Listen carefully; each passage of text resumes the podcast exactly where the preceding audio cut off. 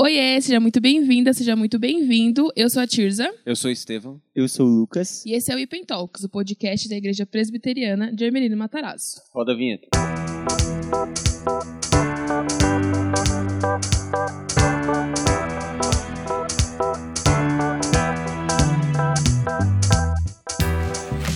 No episódio de hoje, nós vamos falar sobre oração.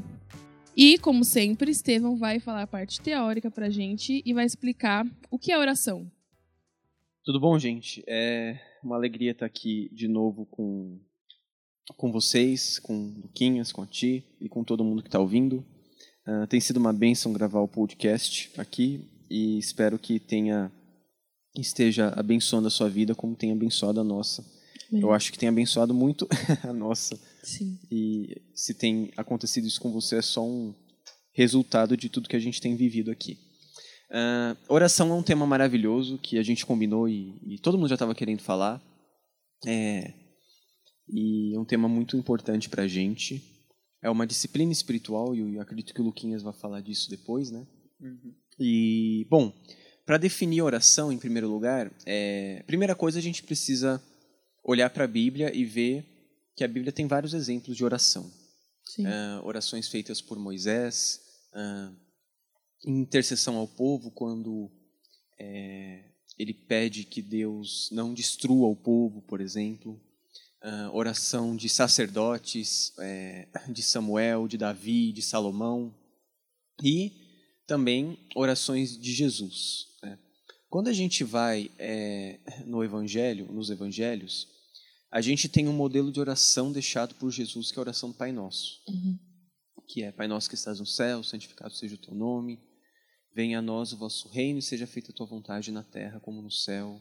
O pão nosso de cada dia nos, dá, nos dai hoje. Perdoa-nos as ofensas ou as dívidas, né, depende Uhum. da tradução, assim como perdoamos os nossos devedores, não nos deixes cair em tentação, mas livra-nos do mal, porque teu é o reino, o poder e a glória para sempre. Bom, isso é um modelo de oração deixado por Jesus para os discípulos. Uhum. Só que Jesus também ora. E essa não é a oração de Jesus. Porque Jesus não precisa falar, perdoa os nossos pecados. Mas tem uma oração de Jesus em João capítulo 17, que é quando Jesus chega na hora, perto da hora da crucificação, e ele fala: Pai, é chegada a hora, glorifica o Filho para que o teu Filho te glorifique a ti. E ele começa a orar em favor dos discípulos. Ou seja, ali a gente tem uma visão do que que é a oração intercessória de Jesus. Uhum. E a gente sabe que Jesus é o nosso advogado junto ao Pai que intercede por nós. Então, em João 17, a gente tem um modelo do que Jesus faz hoje por nós, orando por nós, falando: Pai, não peço que os tires do mundo, mas que os livres do mal. Uhum. Pai, eles são teus, o Senhor me deu, e eu salvei, eles ouviram a minha palavra, e eles creram, e eles foram alcançados por ti. Então, Jesus ora, intercede por nós. Existe um modelo de oração para os discípulos. E agora, muito bem, o que é oração, então? Que está em toda a Bíblia. No decorrer até Apocalipse tem oração e tudo mais. E, para isso, eu quero usar uma definição de oração que está num livro do pastor Tim Keller chamado Oração, em que ele cita um teólogo chamado Heiler, e a oração é: Em última análise, a oração é uma resposta verbal de fé a uma palavra de Deus transcendente em sua graça. A ideia é que a oração é uma resposta à palavra. Deus fala e a gente responde em oração. Então, quando a gente ora, a gente está fazendo nada mais do que ouvir a voz de Deus através da palavra e erguer a nossa voz a Deus, respondendo o que Deus falou. Uhum. E isso faz com que haja uma certa, um certo, uma certa ordem para a oração. Em qual sentido? Que quanto mais você conhece da palavra, mais você ora respondendo aquilo que Deus falou e não respondendo coisas que Deus não falou, que são, por exemplo, um egoísmo da sua parte, Uhum. ou que são até mesmo idolatria. Então, é, a gente olha a Bíblia e vê que Deus falou, por exemplo, que Ele nos guardaria do mal. Ele não falou que a gente não sofreria. Uhum. Então, vamos supor que a gente tem uma doença. A- Aí a gente vai orar em resposta à palavra de Deus. Uhum. A gente ora, Senhor, eu quero muito ser curado. E o Senhor pode me curar. E eu oro para que o Senhor me cure. Mas eu não posso decretar que o Senhor vai me curar. Uhum. O que eu posso fazer é pedir. E se o Senhor não quiser, que seja feita a tua vontade. Então, isso é uma resposta à palavra. E o que, que seria uma oração que não responde à palavra? Pai, confiando na tua palavra, eu decreto a minha cura. Por quê? Porque a palavra não diz isso, né? Uhum. Então, uma oração saudável é, em primeiro lugar, uma oração que emerge da Bíblia e responde à Bíblia. Então, um conselho para você que quer orar melhor é conhecer a palavra e responder aquilo que a palavra diz. E, bom, a gente vai conversando mais por enquanto e vamos, se, vamos nos complementando. Sim, eu ia comentar aqui. Nossa, eu já dei um socão aqui no cabo que você já deve ter falado um terremoto aí. Mas oração é conversar com Deus. O que o Estevão falou é isso, né? Dar uma resposta verbal à Bíblia. E só que esse conversar com Deus se se expressa de várias formas.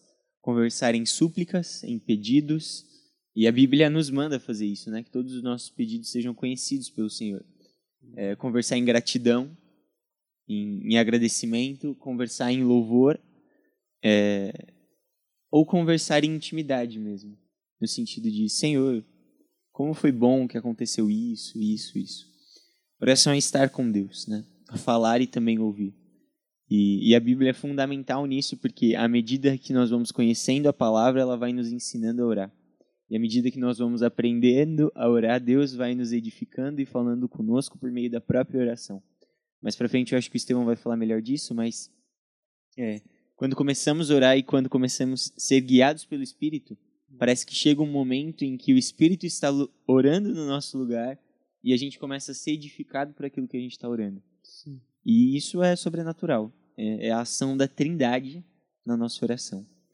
Mas, de forma prática, orar é conversar com Deus, é, tendo como base a Bíblia, mas conversar com Deus. E essa conversa se manifesta em várias coisas: louvor, é, adoração, é, súplica, gratidão, é, intercessão, orar por, pelos outros. Eu acho que é isso, para começar. Isso aí. Isso aí. Próxima pergunta. Por que a oração é importante? Posso começar essa? Começa lá, Luquinhas. É, queria que você pensasse nisso. Se eu perguntasse para você, por que comer é importante? Você ia olhar para minha cara e ia dar risada, né? Porque eu preciso comer para viver. É impossível viver sem comer. Sim. E se eu perguntasse para você, por que beber água é importante? Você também ia rir. Ia falar, ué, porque eu preciso da água. Sim. Ou se eu perguntasse para você, por que dormir é importante? Mas você falou, ué, tá louco? Meu corpo precisa descansar. Eu preciso disso. E a pergunta da por que a oração é importante é tão semelhante quanto essas, entendeu? É, é, é a mesma coisa. Pensa no seguinte: a gente tem vida. E a gente tem vida porque a gente come, porque a gente bebe, porque a gente dorme. Existe uma vida espiritual que Deus deu meio para que elas fossem sustentadas. E um desses meios é a oração. Então, supondo que a oração seja comer, a leitura da palavra seria beber água. É, pensa no seguinte: quando Deus diz lá para Adão: Olha, o dia que vocês comerem desse fruto, certamente vocês vão morrer. Sim. E isso de fato acontece. Eles comem o fruto e certamente morrem. Em dois sentidos. Primeiro, é, eles morrem fisicamente, porque agora a vida deles é limitada e não mais eterna. Então eles vão ficar doentes, eles vão ter problema, eles vão sentir dor. Mas a outra questão é: eles morrem espiritualmente, eles são separados de Deus. E quando é, o Espírito vem sobre nós e acontece o novo nascimento, que a gente já falou muito aqui nos podcasts, há de novo um princípio de vida espiritual em nós. Há de novo um restaurar. E aí restaurou. E a vida está em mim agora. Só que eu vivo num corpo caído. Uhum. E Deus me deu meios para sustentar a vida, assim como Ele dá meios para sustentar a vida física, que é comer, beber, dormir, se exercitar. Então, a oração para a vida espiritual é tão importante quanto comer. Então não tem como não orar, sabe? Sim. E talvez você me ache um legalista. Mas seria legalista comer três vezes ao dia? Ou seria legalista dormir todas as noites? Sabe? Eu anotei uma. Na verdade, não é nem uma frase, né? É um texto do John Piper que eu gosto muito. E é, ele é muito claro nisso, sabe? Ele fala assim: ó, é um dever que nossa oração seja intencional. Uhum. Então, tipo, você não pode esperar ter vontade de orar, sabe? é um dever que seja intencional. Você precisa ter a intenção de orar. Disciplina, né? Como a gente sempre fala. Disciplinado. É um dever que nossa oração seja intencional, regular e disciplinada. Regular porque é diariamente. E disciplinada porque quer você, que é, é, mesmo que você queira ou não, você tem que fazer. Sim. Disciplinada. Sincera. Não, não pode ser hipócrita. Sincera. Muitas das minhas orações é Deus, eu quero orar. Aliás, Deus, eu quero querer orar. Uhum. Sabe? Deus, eu quero te amar. Não Uhum. é Deus, eu te amo, mas é Deus, eu quero te amar. Deus, eu quero querer orar. A nossa oração precisa ser sincera. Dependente de Cristo, que glorifique a Deus e que seja alegre. Então não adianta também você ficar orando à sua vontade. Ou fazer da oração só um momento de choro. Mas ela precisa ser intencional, regular, disciplinada, sincera, dependente de Cristo, que glorifique a Deus e que seja alegre. Aí o Piper continua.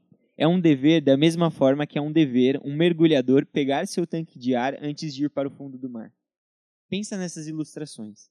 É um dever da mesma forma que os pilotos devem ouvir os controladores de tráfego aéreo. É um dever da mesma forma que um soldado em combate deve limpar seus rifles e recarregar suas armas. É um dever da mesma forma que uma pessoa faminta come alimento. É um dever da mesma forma que pessoas com sede bebem água. É um dever da mesma forma que um homem surdo coloca seu aparelho auditivo. É um dever da mesma forma que um diabético usa insulina. É um dever da mesma forma que o ursinho Pooh procura por mel. Sim, o John Piper falou isso. É um dever da mesma forma que piratas procuram por ouro. Portanto, você pode chamar a oração de dever se você quiser. De certa forma, ela é. Uhum. E termino aqui. Posso falar? Pode falar, claro. É, eu anotei aqui uma parte de um, de um blog que eu sempre leio, que é Graça em Flor, que é da Francine Walsh, que inclusive foi Muito o, bom. O Estevam que me indicou, então eu estou lendo bastante sobre. É, é importante orar porque, mediante a oração, nossos corações são preparados para as bênçãos pelas quais pedimos. Eu não sei se essa frase você vai citar do Tim Keller, mas eu vou citar uma aqui. Ele explica no seu livro Oração da seguinte forma: Deus, com frequência, espera para conceder uma bênção até que você ore por ela. Por quê? Coisas boas pelas quais não pedimos costumam ser interpretadas por nosso coração como fruto da nossa própria sabedoria e diligência. Há muitas dádivas que Deus não nos dará, a menos que honremos e tornemos nosso coração seguro para recebê-las por meio da oração. Então, eu acho que a oração é importante porque também nos faz humilde, porque a gente vê que não é por nosso esforço, é porque Deus quis. É um meio da gente entender que, por mais que a gente faça as coisas, não é por nosso, não é por nosso mérito, né? Não é por pela nossa vontade, mas sim por Deus. Então, acho que é por isso que é importante orar, porque a gente se torna mais humilde e mais dependente de Deus. Nossa, sensacional essa frase, eu não lembrava dela. Sério? Nossa, muito boa. Fez pensar aqui, até viajei no que eu ia falar agora. Mas a oração é importante porque, pelo que vocês falaram, acima de tudo, vocês falaram praticamente né, tudo, mas porque, indo por um outro lado, então, porque é, o próprio Jesus orou, né? Uhum. Jesus subia. A Bíblia fala aqui em. Eu não lembro se é Mateus. Mateus, né? Mateus. Talvez 4, 5, 6. Evangelho de Do Mateus. 1 ao 10. É 1 ao 10, isso. Quando Jesus vai escolher os 12 discípulos, ele passa a noite orando. E depois ele desce e escolhe os 12 discípulos. Quando ele está no, no Getsemane lá, ele ora a Deus quando ele está em profunda angústia. Quando ele é crucificado, a primeira coisa que ele faz é orar. Pai, perdoa-lhes porque não sabem o que fazem. É uma oração, né? O primeiro clamor de Jesus na cruz. Então, Jesus mostra que a, a dependência de Deus é total e que Jesus é, é a exata expressão do ser de Deus e ele é um protótipo para nós, ele é é o Deus encarnado e ele é o primeiro entre muitos irmãos, a primícia dos que dormem, ele mostra que a perfeição da imagem de Deus é orar. Uhum. Então a gente precisa orar para viver. Sem oração a gente não vive, a gente não se alimenta. A oração é o que a gente chama também de meio de graça, né? Que Deus escolheu algumas formas de derramar graça sobre o seu povo. Uma delas é a ceia, por exemplo, quando você está em comunhão, tal. O batismo também, né? Ah, e a oração. A oração é um meio de graça. Deus abençoa, derrama graça quando a gente ora. Então, é extremamente importante. Sim. É uma pergunta que eu acho que todo mundo deve se fazer, principalmente as pessoas que não são cristãs, né? Se Deus já decretou todas as coisas, por que nós devemos orar? Tá. Posso começar essa? Vai lá. Geralmente existem duas abordagens sobre oração. Uma abordagem a gente pode chamar de abordagem centrada no reino ou na vontade de Deus, e uma outra abordagem que a gente pode chamar de abordagem de comunhão. Então a gente sempre vê as pessoas falando o seguinte: a gente precisa orar para Deus fazer a vontade dele. Uhum. Venha o teu reino, seja feita a tua vontade. Isso não está errado. Por outro lado, tem gente que fala: a oração, Deus já falou tudo, então a oração é para você ter comunhão com Ele. Uhum. Isso também não está errado. O problema é a gente dividir as coisas. Uhum. Então, a ideia não é nem a oração só centrada no reino, nem só a oração centrada na comunhão. Uhum. E aqui vai um- uma afirmação contundente para você. É que a Bíblia, ela não está tão preocupada em falar sobre a arte da oração. Ela está muito mais preocupada em apresentar o Deus que recebe a oração. E isso faz com que a gente olhe para esse Deus e se derrame em oração, se entregue em oração. Né? Isso faz a gente olhar para Deus e falar: o Senhor fez todas as coisas, só que o Senhor escolheu os meios pelos quais as coisas acontecem. E eu quero dar aqui um, um exemplo para vocês de como isso pode acontecer. Uhum. A gente acredita que Deus escolheu as pessoas que serão salvas, ele elegeu os filhos dele, certo? E o que a gente sabe é que até que o último eleito de Deus creia, Jesus não vai voltar, porque até que seja contado o último salvo, Sim. né, Jesus não vai voltar. Então, bom, falta pessoas né, que sejam alcançadas pelo Evangelho.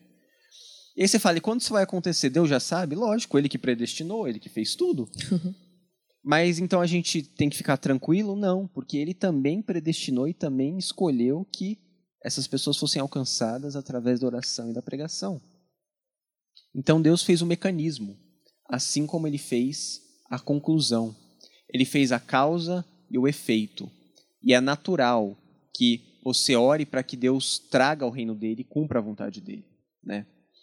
E olha só que coisa louca, se você ler Apocalipse, você vai ver uma passagem de Apocalipse que fala o seguinte, é, isso é em Apocalipse 5, que tem lá o cordeiro, tem o trono, tem 24, anciã, tem 24 anciãos, tem quatro seres viventes, e esses ah, seres, eles têm na mão taças de ouro cheias de incenso, que são as orações dos santos. Uhum.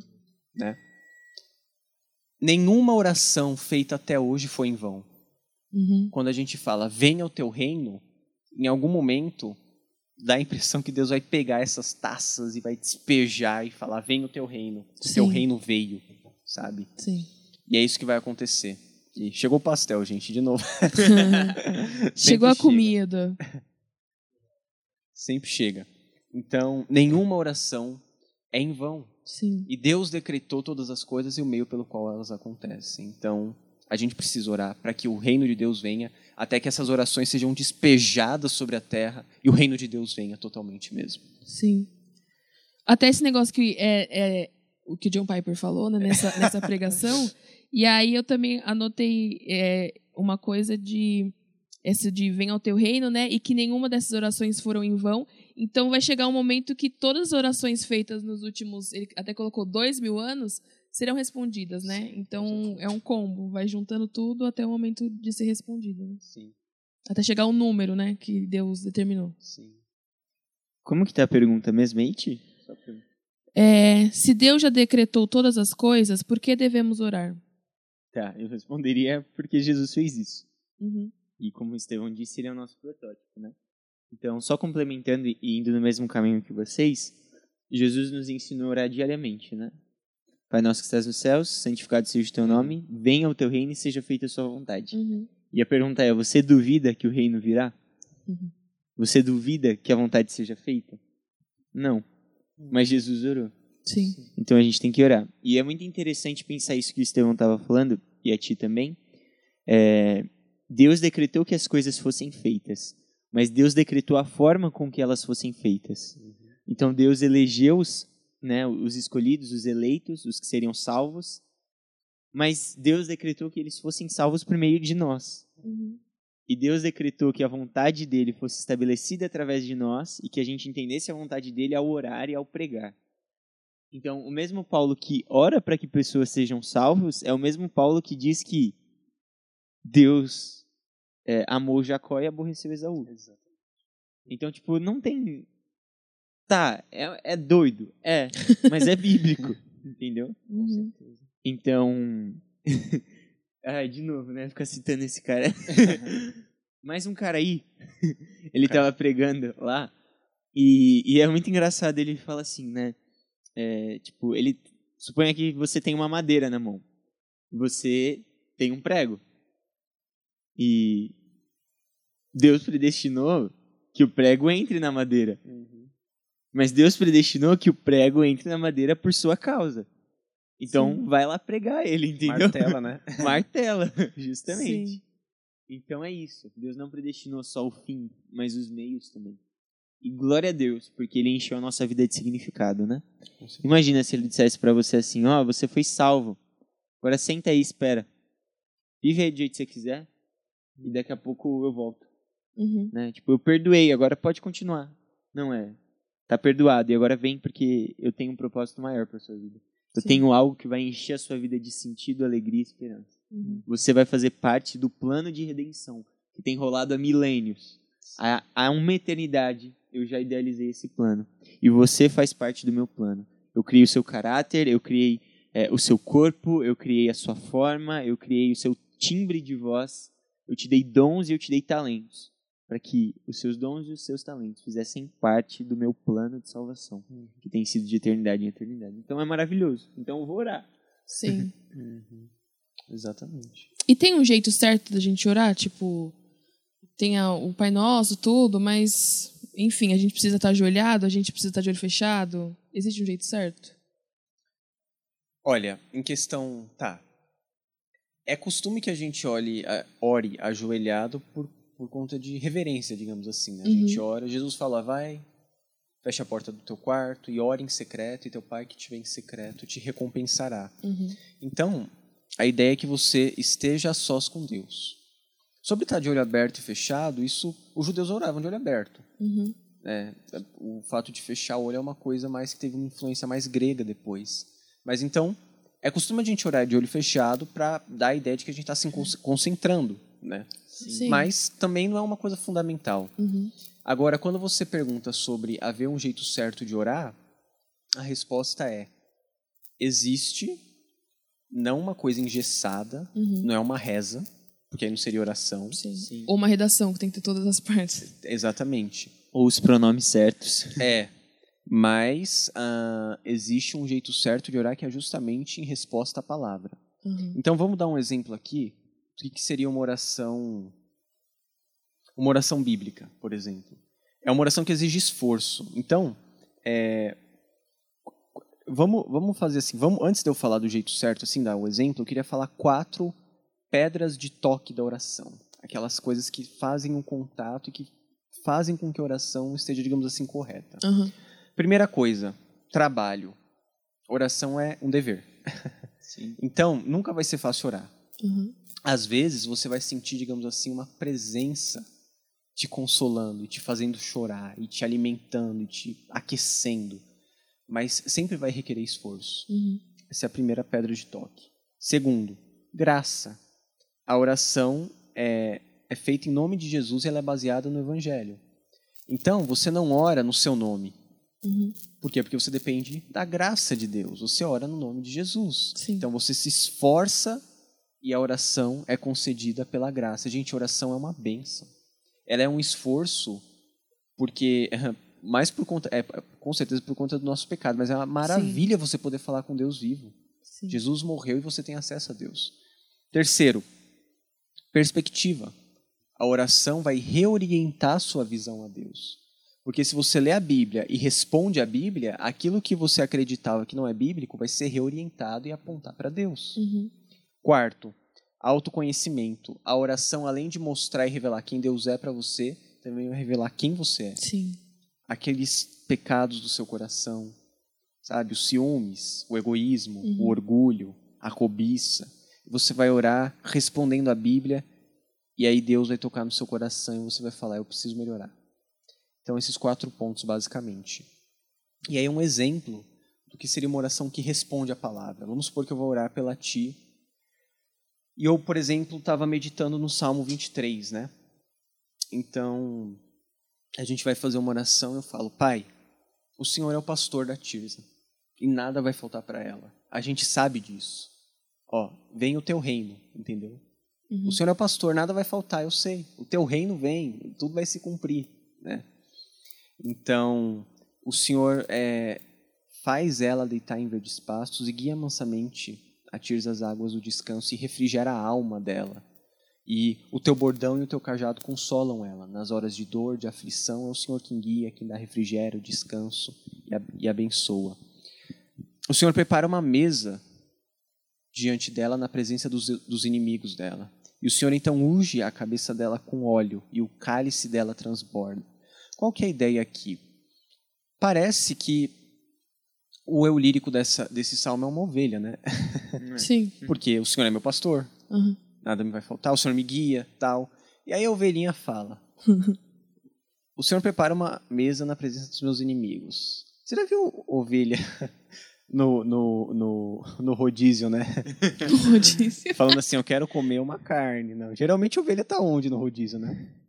Carrezinho de cordeiro, Sim. não, tá sendo servida. Sendo servida, isso. Então, a ideia aqui, Senhor, ainda que eu seja servido vivo aos meus inimigos, o Senhor unge a minha cabeça com óleo e Nossa. o meu cálice transborda. Nossa. Não tinha parado Então, pra pensar nisso. Nunca.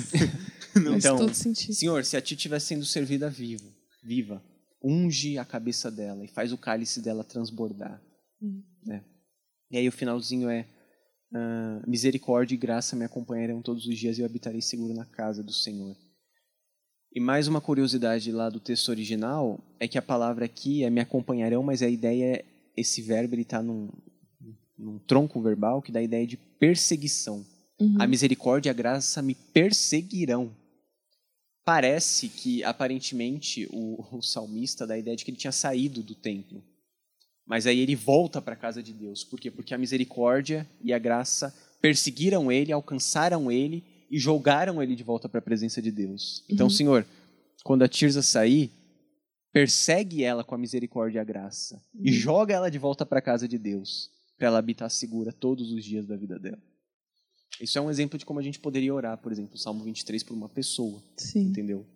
Dá trabalho, mas a oração é um dever, é trabalho. Sim. Mas qual que é a recompensa disso? Você vai ser muito abençoado por Deus e conhecer o que a Bíblia fala, sabe? Sim. E, e às vezes a Tirza vai acontecer tudo isso na vida dela em resposta à sua oração. Porque ela, a frase que ela leu é o quê? Deus decretou meio. Às vezes certas bênçãos vêm justamente porque a gente orou. Sim. Então, bom, esse é um exemplo, vai. Agora vocês continuem. Legal. É, a Bíblia nos afeta. E eu acho que. Eu acho não, quando a gente está lendo, ela vai nos afetando. E à medida que ela vai nos afetando, a gente vai transformando isso em oração. Então é essa ideia. Então, por exemplo, um tempo atrás eu estava lendo Salmo 73, é um salmo de Asaf, e é uma situação bem específica lá, bem legal. Vai lá ler o Salmo 73. Você vai perceber que Asaf estava sentindo inveja do ímpio, e aí ele cai em si e ele narra tudo isso no Salmo. Mas ele começa o Salmo dizendo assim: Certamente Deus é bom para Israel. Isso me afetou. Certamente Deus é bom para o seu povo. E aí isso transforma em oração, sabe? Senhor Jesus, muito obrigado, Pai, porque o Senhor é bom para o seu povo. É maravilhoso como o Senhor nos trata de modo especial, é maravilhoso como o Senhor conduz a nossa vida, é maravilhoso como o Senhor nos guarda. É isso, sabe, a Bíblia. Ou então eu estava lendo outro sal- salmo um tempo atrás, eu não lembro qual é a referência, mas ele começa dizendo assim: é, Eu amo o Senhor porque Ele ouve a minha voz e as minhas orações. Porque o Senhor se inclina para me ouvir, orarei enquanto eu viver. Isso me afetou. Senhor, eu te amo porque o Senhor ouve todas as minhas orações. Nesse período, Deus tinha respondido uma oração muito específica a mim. E aí isso encheu meu coração. Uhum.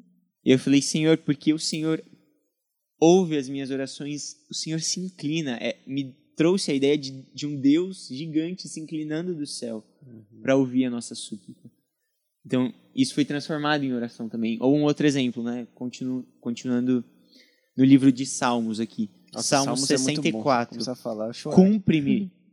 64 ou 84, não lembro. Mas o, o salmista, ou 63, enfim. Mas o salmista diz assim: Cumpre-me bem dizer-te enquanto eu viver. O salmista está dizendo assim: Senhor, é minha obrigação te louvar enquanto eu viver. Isso me afeta também. E aí ele continua: a, é, a ti, em oração, levantarei as minhas mãos. Sabe? Isso me afeta e isso vai transformando a oração. Então, leia a palavra, seja afetado pela palavra e transforme a palavra em oração. Amém. Amém. Queria fazer uma pergunta que não está no script. Opa. Let's bora. Qual- é, existe alguma relação entre jejum e oração? Vai lá, Luquinha, você que Sim, é o é, alguns pregadores dizem que o jejum intensifica a oração, né? Então, normalmente são práticas feitas juntas, Uhum. concomitantemente. Ah, minha professora de português vai ficar orgulhosa agora. Ao mesmo tempo, né? De, de forma mais simples, ao mesmo tempo. Então, sim, é, jejum é fome por Deus. Tem uma frase muito boa que fala assim: existem dois tipos de jejum. É, um deles é você está tão cheio de Deus que você perde a fome. Uhum. Então, você está tão cheio de Deus que você não precisa se encher mais de nada. E a outra é a sua fome pelo mundo e pelas coisas dele é grande demais. De tal modo que você precisa ficar sem comer para alimentar uma fome pela vida espiritual. Mais ou menos assim. Uhum. Então existem esses dois tipos de jejum. Ou você está tão cheio de Deus que você perde a fome e fica em jejum. Ou então você está tão cheio do mundo que você precisa ficar com fome para lembrar de alimentar sua fome por Deus. O segundo é o que eu faço. Meu apetite pelas coisas desse mundo é grande demais. Então, de tempos em tempos, eu tenho que separar tempo de jejum para lembrar que Deus poderia ter feito o ser humano sem é, a necessidade de se alimentar. Mas Deus fez o ser humano com a necessidade de se alimentar, e para isso ele criou o alimento. Só que todas as coisas foram criadas para a glória de Cristo e não para a glória do homem. Então, o fato de Deus ter dado ao homem fome e pão para satisfazer a fome, isso vai servir para apontar para Jesus e dizer: Eu sou o pão da vida. Então, o jejum é um intensificador da oração. Uhum. Né? Você faz jejum e, e vai orar para que essa fome seja satisfeita. Jejum nada mais é do que buscar a Deus ou buscar a intervenção de Deus sobre a sua vida. E o jejum intensifica a oração, porque você busca Deus pela oração e pelo jejum como se você estivesse buscando pão ou água. Jesus vai dizer que ele é a água viva. O, isso que você está falando, eu a, a, a história como nós a conhecemos, ela acaba com o retorno de Jesus e o ponto alto da história é o banquete dado por Jesus, as bodas do Cordeiro, né? E é engraçado que a gente não consegue pensar como vai ser um banquete feito por Jesus que em que nós não precisemos mais. A ideia de, desse banquete é assim: a fome vai ser saciada de uma vez por todas, sabe?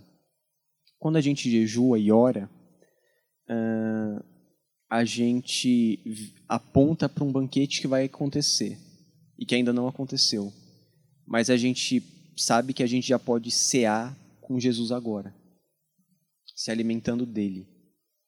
E o jejum proporciona isso para a gente, e a oração também. Você senta à mesa e se alimenta espiritualmente de Cristo. Inclusive, essa é a definição da ceia. A gente diz que a ceia, Jesus não está no pão. Mas também não é feita só em memória, porque a gente se alimenta espiritualmente. Então a gente vê esse banquete, eu quero esse banquete, então eu estou abrindo mão de comer um pouco aqui para cear com Jesus, porque lá na frente eu vou ter, sabe? Uhum. E, e sim, tá totalmente ligado.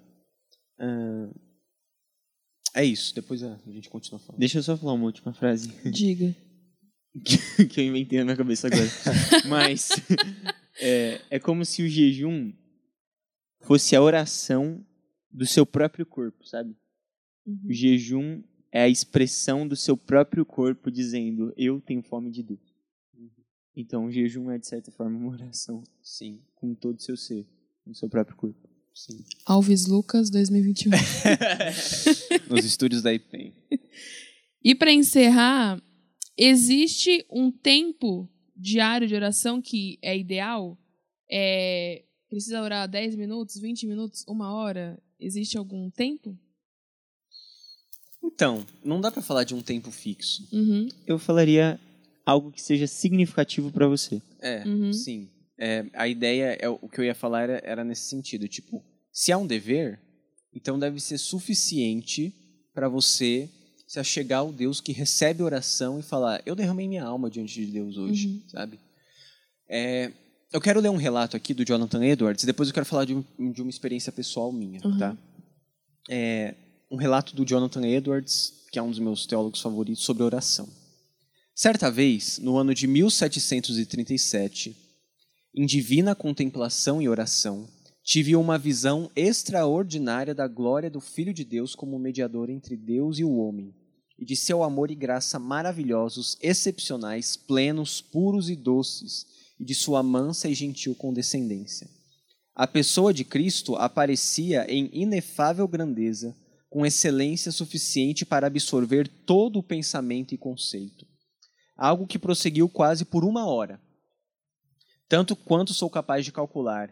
Isso me manteve a maior parte do tempo em uma torrente de lágrimas, chorando alto.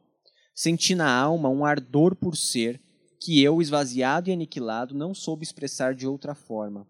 Deitar no chão e ser cheio somente de Cristo, amá-lo com um amor santo e puro, confiar nele, viver dele, servi-lo e segui-lo, e ser perfeitamente santificado e purificado com uma pureza divina e celestial. Esse relato, quando eu li, mexeu comigo, porque isso já aconteceu comigo. Não, não que nem Jonathan Edwards, tá? Ops. Não é isso que eu tô falando, tá? Não, não, não Uns pensem. dois minutinhos. É. Zoeira. Não, não tô falando isso, não vai pensar que eu tô, né? Mas o Luquinha, eu converso muito com o Luquinha sobre oração, né? E uma das pessoas que mais me ajudam em oração, porque o Luquinhas ora bem mais do que eu. E quando eu me converti, eu eu fiz jejum durante alguns meses, né? Não jejum total, que eu morreria, mas todos os dias eu fazia. Uhum. Então, durante alguns meses, eu abri mão de tomar café da manhã. E aí eu ia uma hora mais cedo para a ITEC, onde eu estudava. Chegava lá bem cedinho e ficava em jejum, orava por mais ou menos uma hora. Tá? E, bom, Você orava lá? eu orava lá. aula? Não, tinha um lugarzinho perto da quadra que não ia ninguém. E eu ficava lá, sempre, muito raramente alguém, eu ficava lá orando, né? Uhum. Eu orava, lia a Bíblia, orava, tal. E, e passava realmente em oração, em espírito de oração, né, a Deus. Isso aconteceu durante alguns meses. E eu lembro que eu orava e me derramava diante de Deus, tal. Eu tenho uma experiência que uma vez eu estava andando na ITEC, né, e eu costumava fazer isso. E eu acho que era a hora do intervalo. E eu vi um menino que estava sentado na escada, né? E ele era bem gordinho assim, todo mundo zoava ele e ele sempre andava com uma touca na cara, porque zoavam muito ele, acho que ele era uma forma dele meio que se esconder, sabe? Do pessoal. Uhum. Ele estava lendo um livro do Assassin's Creed. Eu sempre via aquele menino sozinho. Eu já tinha percebido ele, né, algumas vezes, tal. E aí eu passei e eu fiquei meio que olhando ele de soslaio, aqui é outra palavra difícil que o Luquinha já falou, de relance assim, ele não me via, ele estava sentado, né? Eu comecei a olhar e eu comecei a de repente ser enchido, eu não sei se é essa palavra, do amor de Deus no meu coração.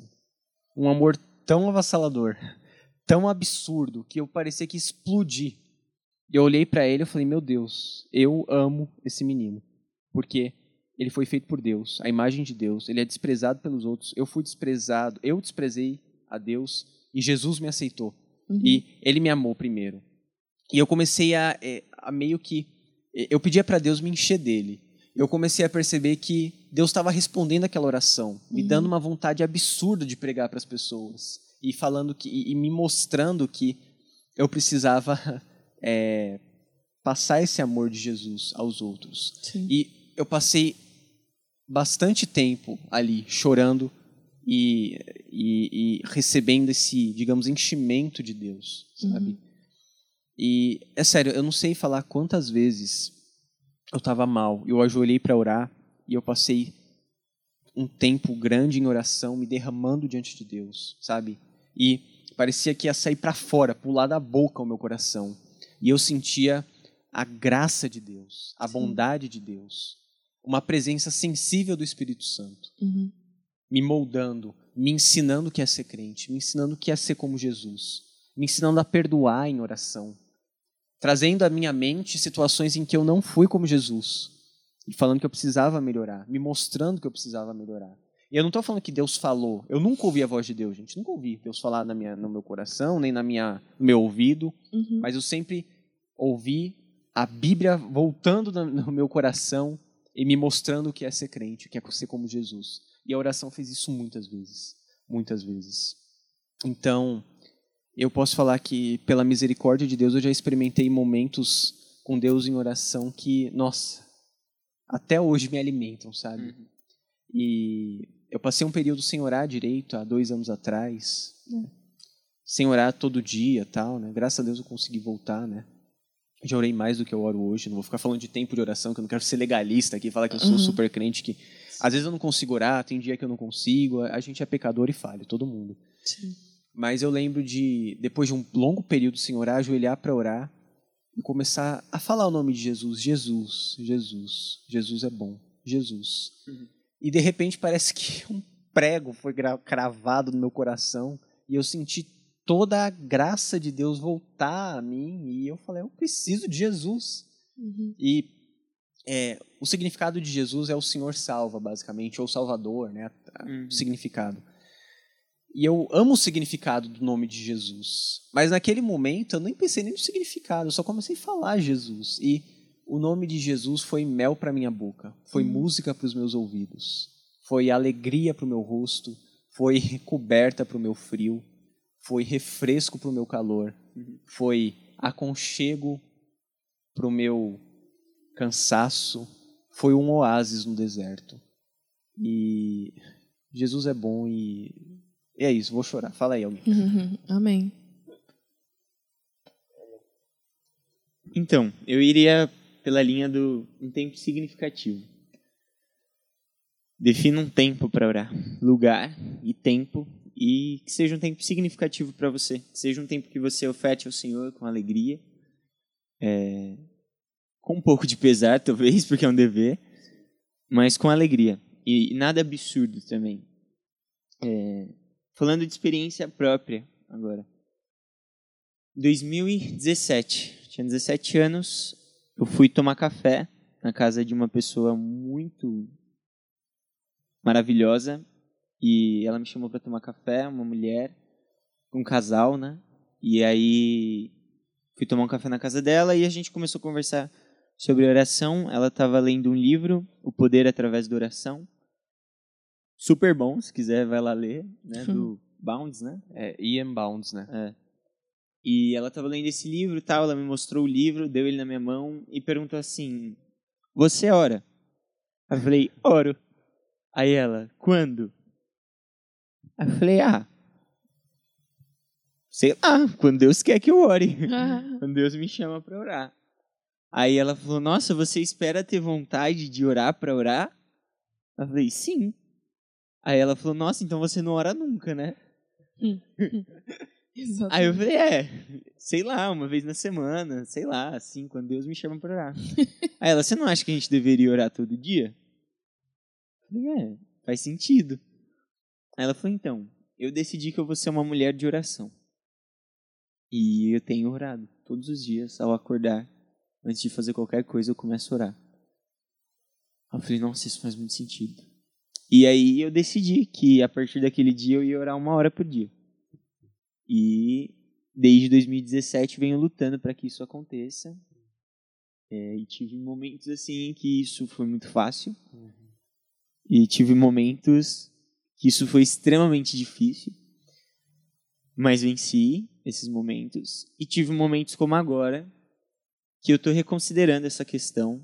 É, no sentido que eu não devo orar todo dia, ou que eu não devo orar, enfim.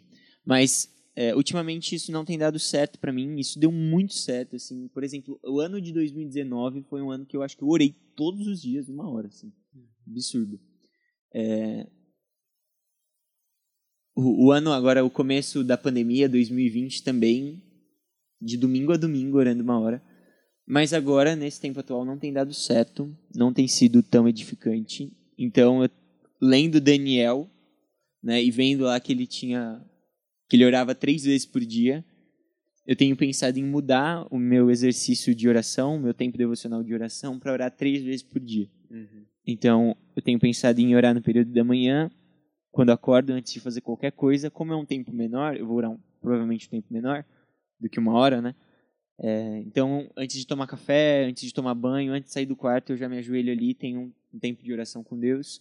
Depois, separar um tempo é, durante o dia, no meio das minhas atividades mesmo, ali estudando para a faculdade, fazendo qualquer coisa, realmente parar, ir para o quarto, orar, é, e depois orar antes de dormir também mais um tempo. Aí a minha ideia é continuar. Eu, eu tenho uma rotina que eu consigo orar uma hora por dia.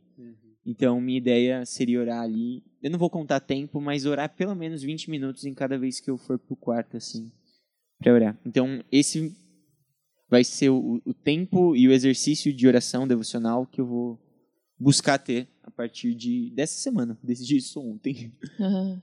Legal. Você vai falar alguma coisa, Ti? Vou, pode falar. Não, eu só queria falar uma coisa. É... Nesse livro do Tim Keller, tem o... ele faz uma divisão de oração desse jeito, mais ou menos. 25 minutos de orar de manhã, 15 minutos no meio do dia, ou 10, porque ele fala que é mais difícil por causa das atividades, e aí acho que 20 à noite, que daria uma hora, né? Então, Nossa, posso até adotar isso.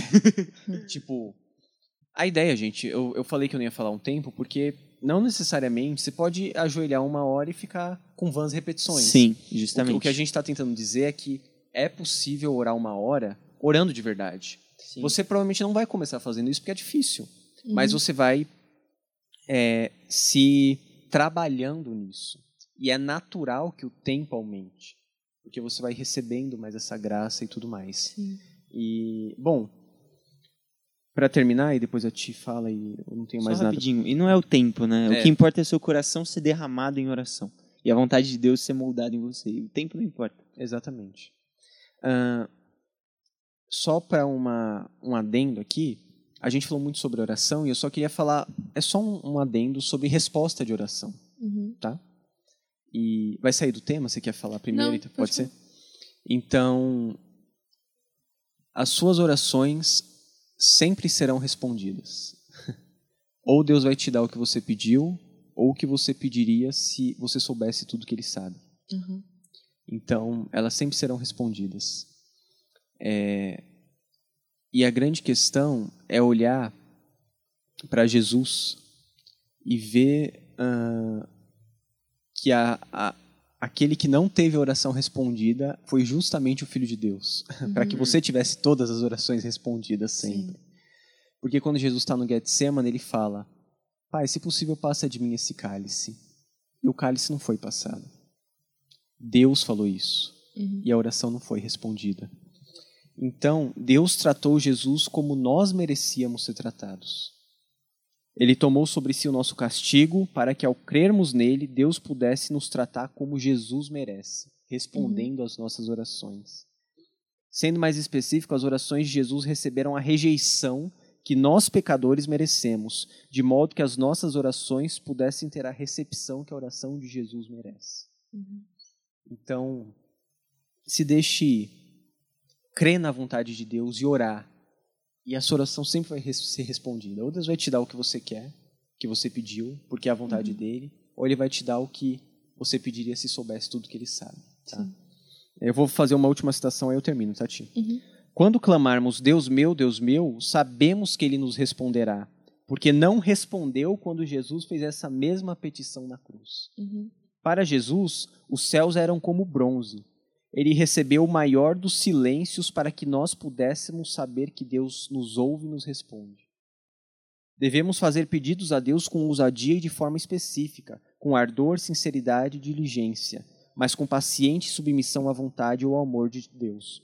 Tudo por causa de Jesus e tudo no nome de Jesus. Amém. Amém.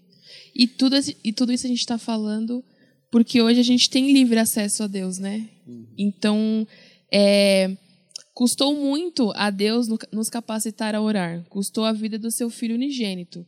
Oramos não porque somos dignos, mas porque Cristo morreu e por isso temos a graça de estar a uma oração de distância de um relacionamento profundo com o Senhor dos Exércitos. Amém. Para encerrar, então, é isso, gente. Esse foi o episódio. É, espero que todo mundo tenha gostado. Espero que essa, esse episódio tenha edificado você, que você coloque mesmo como disciplina na sua vida a oração e compartilhe aí com alguém que está com essa dificuldade ou compartilha com todo mundo, porque é certeza que isso vai ajudar alguém de alguma forma. Não é mesmo? Isso aí. É isso aí. Orem, galera, orem. Esse orem por nós também. Sim. Sim. Esse foi o episódio de hoje. A gente espera muito que vocês tenham gostado. Segue a gente lá no Instagram, oficial, para você saber sempre que sai um episódio novo. Ou vem aqui toda quarta-feira que vai ter um episódio fresquinho para você. Até a próxima. Tchau, tchau, gente. Deus abençoe, gente.